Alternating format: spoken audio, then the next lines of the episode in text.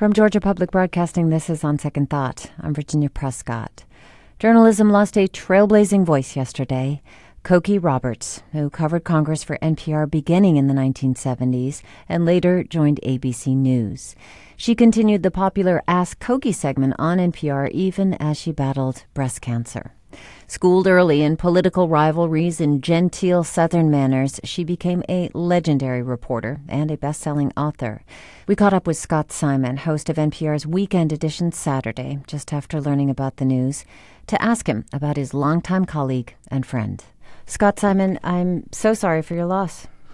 Well, thank you. I mean, um, thank you. It's uh, it's it's it's a hard day around here, uh, and not just for those of us who knew Cokie, um, and particularly I think for Nina Totenberg, Linda Wertheimer, Susan Stamberg, who were so close to her. But I think people like me who were of that next generation of friends, and then people who would see her when she came in, but grew up listening to her.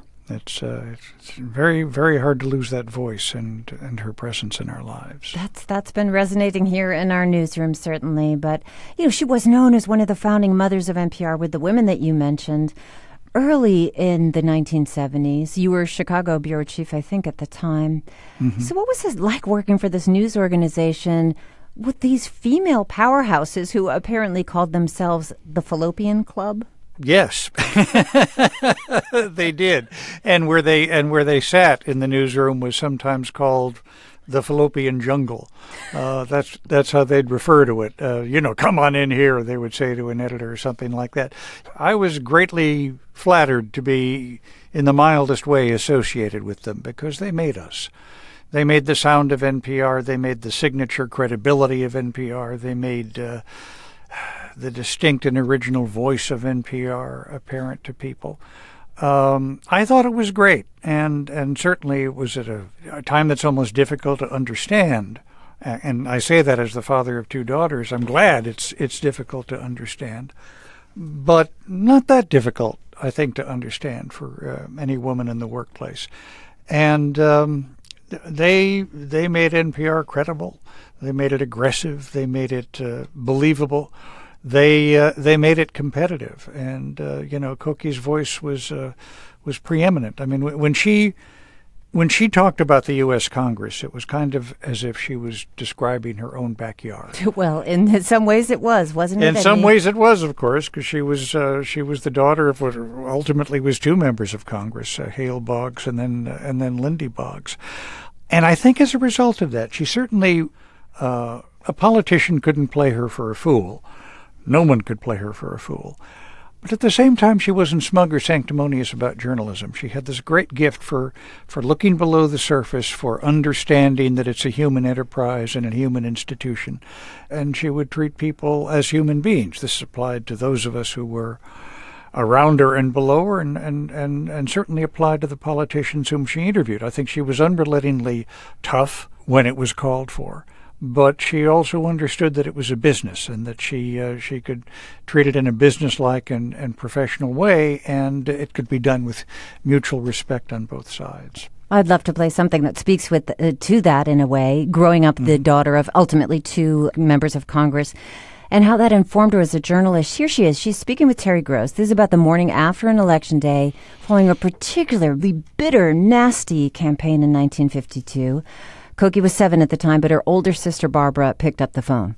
The counting had gone on all night long, and uh, the phone rang the morning after the election. Uh, and my sister, who was 12, 12, answered the phone. And uh, the the person on the other end asked to speak to my father, and she said he's asleep and he's been up all night, and I I will not awaken him. And um, uh, the guy on the other end says, Well, uh, what does he think about the election? And Barbara says, Well, he knows he lost.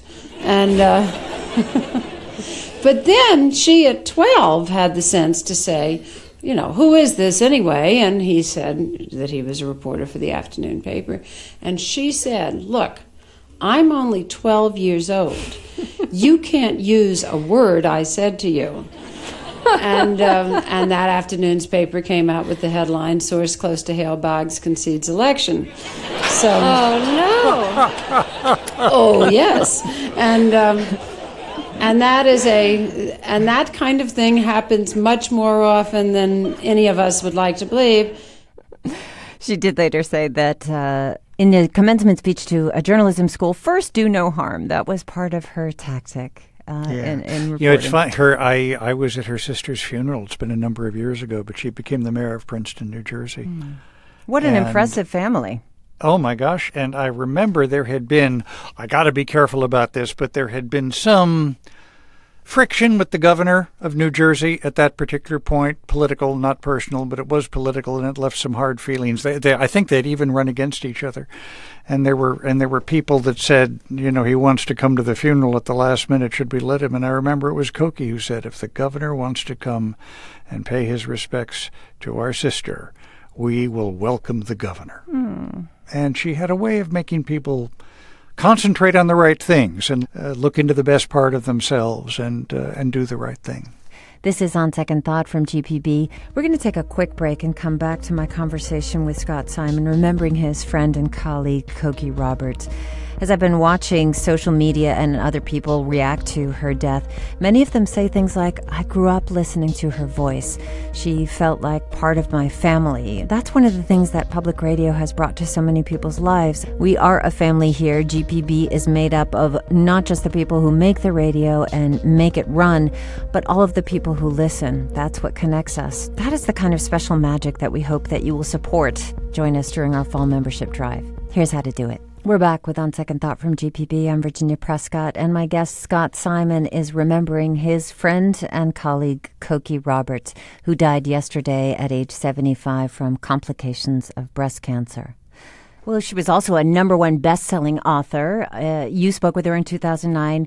This was upon the re release of her book, We Are Our Mother's Daughters, which brings again her personal experience to the nature of w- women's stories. Let's hear that you do find a common theme between all these lives you talk about, which is caretaking. That's right. I find several common themes, which I was somewhat surprised to find. One is that women are caretakers. We take care of our children and our friends and our spouses and our mothers. Um, our communities need us desperately, so we do. I think it's one of our great talents. I also learned how much women take care of other women coming up. So, was Cokie a caretaker for you and others there at NPR?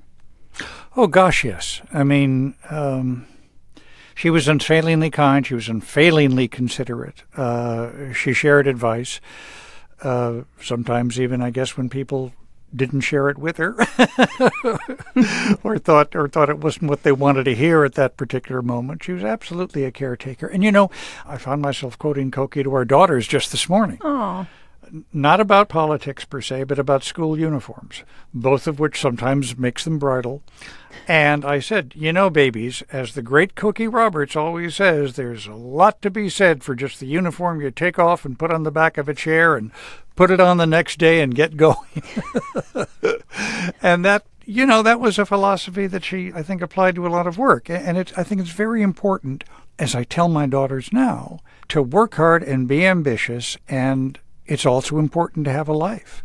It's also important to have friends, to have family, to to make time for them in your lives and also make them central to the ambitions that you have to to make a place for faith. I mean, I don't I don't mind saying she was a person of faith, and that can be unusual in journalism, mm-hmm. um, and uh, you know, un- unapologetically so. And she also was not an apologist for her faith, but uh, she treated that as a news story when she needed to. But at the same time.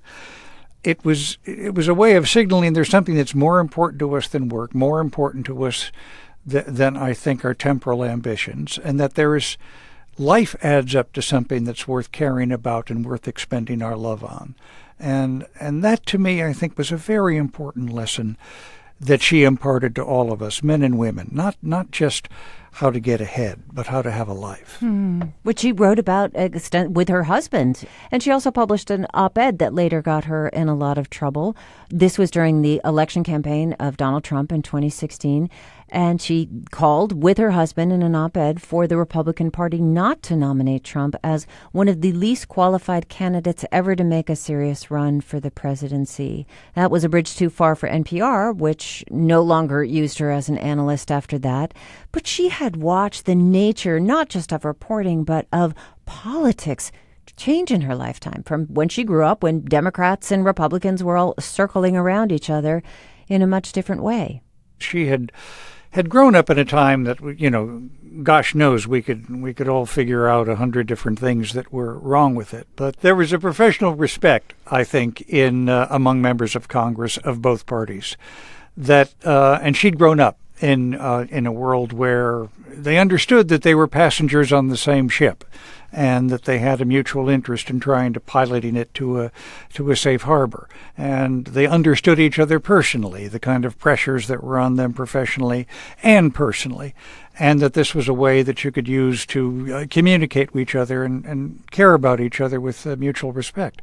And then, of course, we had a, a circumstance in our national political life, let me just put it that way, where, you know, somebody who didn't treasure it that much, and not just one person, but I, I, I think it's safe to say that uh, one person is, I, I, think, particularly become associated with it and benefited from it. But I, think that there's a lot of this thread in our public life at this particular point, and that she, I think, quite properly understood that in the long run, that's going to be that's going to be very poisonous for us. That's going to prevent us from making progress in this country. That's the, that kind of destroys the underpinnings of a democracy if you can't give and take with each other and treat with each other.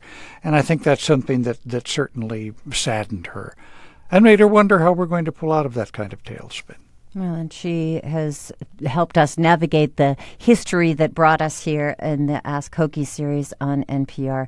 You know, we've talked about her early years as a woman in a male dominated field, her many books about women, but her accomplishments go, f- and her impact of her voice go far beyond gender.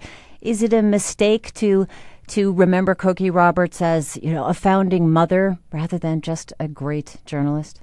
No, I I think that absolutely uh, emphasizes a role that she played in our society. I mean, and, and she was both. I think we ought to be capable of recognizing, uh, absolutely recognizing both. Look, I mean, she, I don't know how many stories I heard over the years about she would be interviewing a politician and they would put a hand someplace where they shouldn't. And uh, she would take off their hand and just ask them a tough question. She was very much aware of the fact that she was interviewing people who uh, some senators who, who would see her only as a woman and would not see through to the talented journalist that she was, and she she made certain that they looked at her in a different way. Let me put it that way. Mm. And I think she felt that this was this, this was part of of what she brought to the profession. Uh, that that you know she she had the strength to to stare people down and to be able to accomplish things and. Uh, I think it's important for uh, women in the business now to know how Cokie and Nina and Linda and Susan Stamberg and many others that we could mention, uh, I, the price that they paid and the risks that they took and the exposure that they had before the public that made all that possible. And Cokie was very definitely part of that important group of women that uh, that secured those rights and those greater prospects for young women. Um, and that's an immeasurable compliment in, in American life. It absolutely enhances her reputation and her standing as a great journalist. Scott Simon, thank you so much for your time. Glad to be here. Thank you. Scott Simon, he's host of Weekend Edition Saturday. He's a longtime colleague and friend of Cokie Roberts. He's also a best-selling author of Unforgettable: A Son, a Mother, and the Lessons of a Lifetime. Imagine a door shuts and you see a flash of yellow. A bottle opens and you experience sparkles of light blue. A baby cries, and the world goes red. For people with synesthesia, this blending of sound and color, or any two senses, is just part of daily life, an extraordinary part.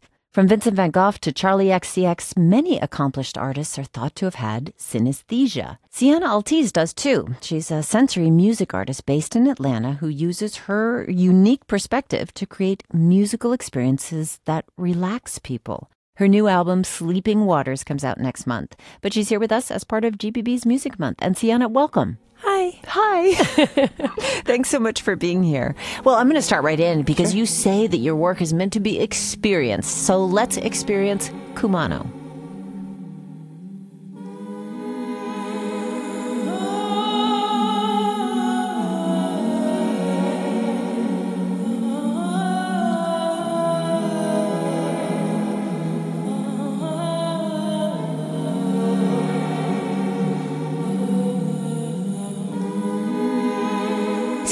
People have described your work as experimental, acoustic, mystical. Is anybody right? I mean, how do you describe it? All of the above. Uh huh. Yeah, I've had some people describe it as a religious experience. Um, I've had very emotional responses too. So I, I, it, it's completely personal. Just There's depends nothing- on who's hearing, huh? Depends on who they are and where they are in that very moment. How did you discover your synesthesia? I, mean, I mentioned that it's this blending of two different senses. When did you first realize you were seeing or experiencing the world differently? I was about 21, and I asked a, a girlfriend of mine when we were in church and we were listening to this worship band. And I said, Hey, you know, do you see colors and stuff when you're listening to this music? And she says, Yeah, of course, everybody does. And I said, Well, okay. I tucked it and I didn't think anything else about it. I moved to China about a year later and I was working with a band there. And there was a guitarist. He mentioned a song that he wanted to play. And I said, Okay, that's the blues song, Billie Jean, Michael Jackson's Billie Jean. yeah.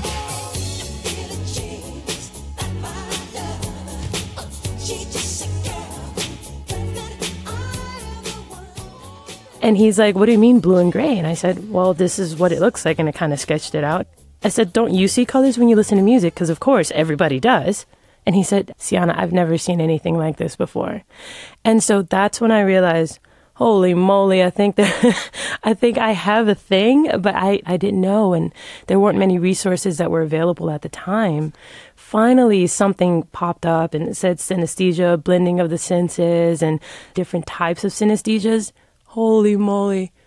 I have like eight, about eight to 10 different sensory connections, um, and most of them evolve around color. So when you taste something, you taste color? Is I that can. Yeah. So that's that's one of the weaker ones. Mm-hmm. But my smell is is pretty impressive. That's so interesting. it must, what is it like for you to walk around in the world and be hit with all of these senses? It's a lot. But does it ever feel like debilitating or distracting? Yes. Yeah. Yeah. There's um there's I've only heard one person thus far say it's not distracting, but most people with synesthesia would say that they've had to learn how to manage their experiences in the world because it can be actually very distracting. It's very beautiful, don't get me wrong, because we get to experience the world in such a such a different texture.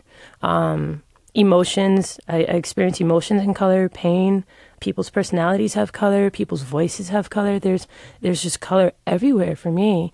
Um, it's just a matter of how do I process that. It's extra information along with everyday life. Well, you've been an artist all your life, visually through painting and sketching, performing with bands, with friends. Now, today you describe your work as musical meditation. How did you decide to create music that relaxes people? I needed it. Huh. I was dealing with a lot of anxiety. I was moving. I'd just gotten married, and we had no clue what we were doing. and uh, he would go off to work during the day, and I was home, and I was just stressed. And I had this really cool machine that was sitting in my closet. It was actually um, my looping machine, so it's what I'm using primarily now. And I decided, well, what if I just start to tinker around with it? And every day I came home, I would start to work with the, the machine and, and making different songs and trying to rewrite different uh, arrangements of some of my favorite songs, which I still perform to this day. Uh, Gnarls Barkley's Crazy is my favorite. Maybe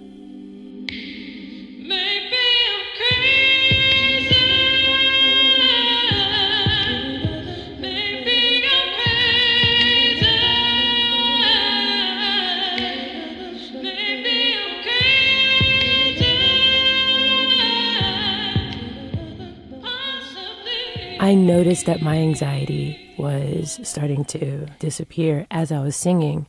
So I started posting these on YouTube, started posting them on Facebook, and the responses that I was getting was very similar. Some people were saying, Hey, I'm listening to this now between midterms, or I'm listening to this while I'm studying, I'm listening to this while I'm taking a break, and it's helping me so much. There was one woman that said, uh, who was wrestling with schizoaffective disorder. She said, When I listen to your music, this is the only time that the voices go away. Wow, that's powerful. Yeah. So I decided this is a thing, and I need to spend some time understanding the effects of music on the brain. Well, let's hear some of that as we pause and go on into a break. I'm talking with Sienna Altiz, who uses her synesthesia to compose evocative tracks meant to help listeners relax. Her new album, Sleeping Waters, comes out next month, October 24th. Stay with us for more on Sienna's music when we return.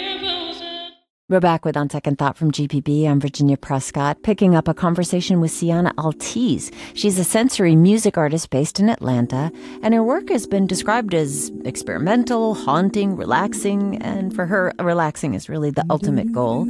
She writes music to help people pause and become more engaged with the present with songs like this, Through the Bushels.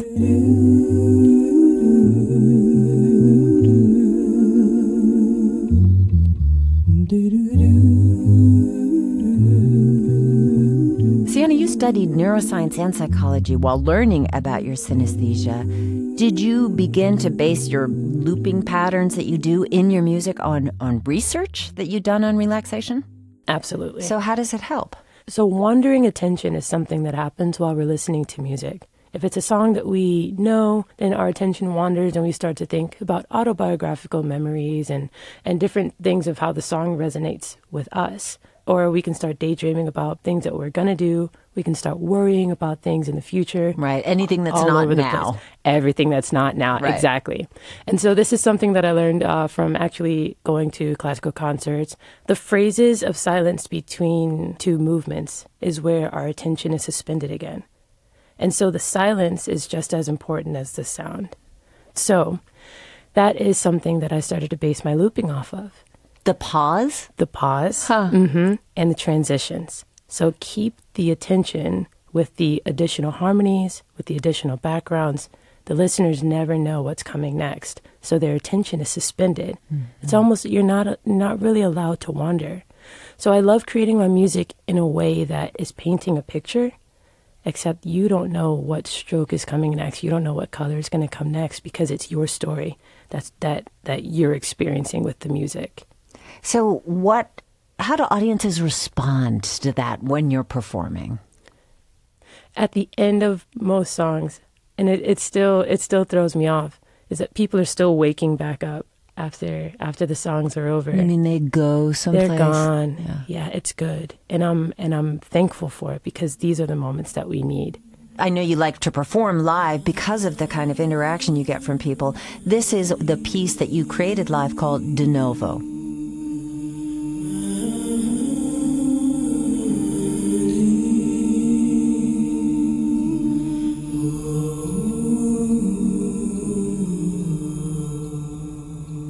So when are you're doing these compositions on the fly in front of a live audience, maybe this is a crazy question, but you, are you getting color from them? Are you what what are you experiencing in that moment? There's a general color in in an audience. It's you, like a like anticipation, the anticipation, the nervousness. You have the people that are sitting in the corner that don't know anybody in the crowd and they're tense. You have the people that came with friends or people who have been drinking already and they're loosened up and they're excited. They're, these are all different. Uh, it's like diff, like a light show. Or if you're looking at the northern stars, uh, northern lights, sorry, uh, you know, there's there's such a glow, and so I, I look at that and I say, okay, this is where most people are, and I I want to get us all on the same page. So I've got to slow us all down these are the colors that I want to create with this song. So I'm going to create that song, get us all on the same page, and then move us all together.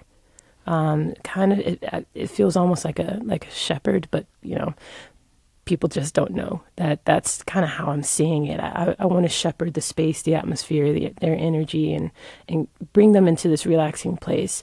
I I believe that this synesthesia super sensory ability is almost like a superpower. And so I really, I just, I feel responsible and I want to use it well. Um, I don't think it was by mistake that I experienced this at all. And one of the forms of synesthesia you experience has to do with emotions. Like you have a heightened ability to experience people's pain, emotions, and personality in a kind of multi-sensory way. So, uh, isn't there like a character on Star Trek, the empath?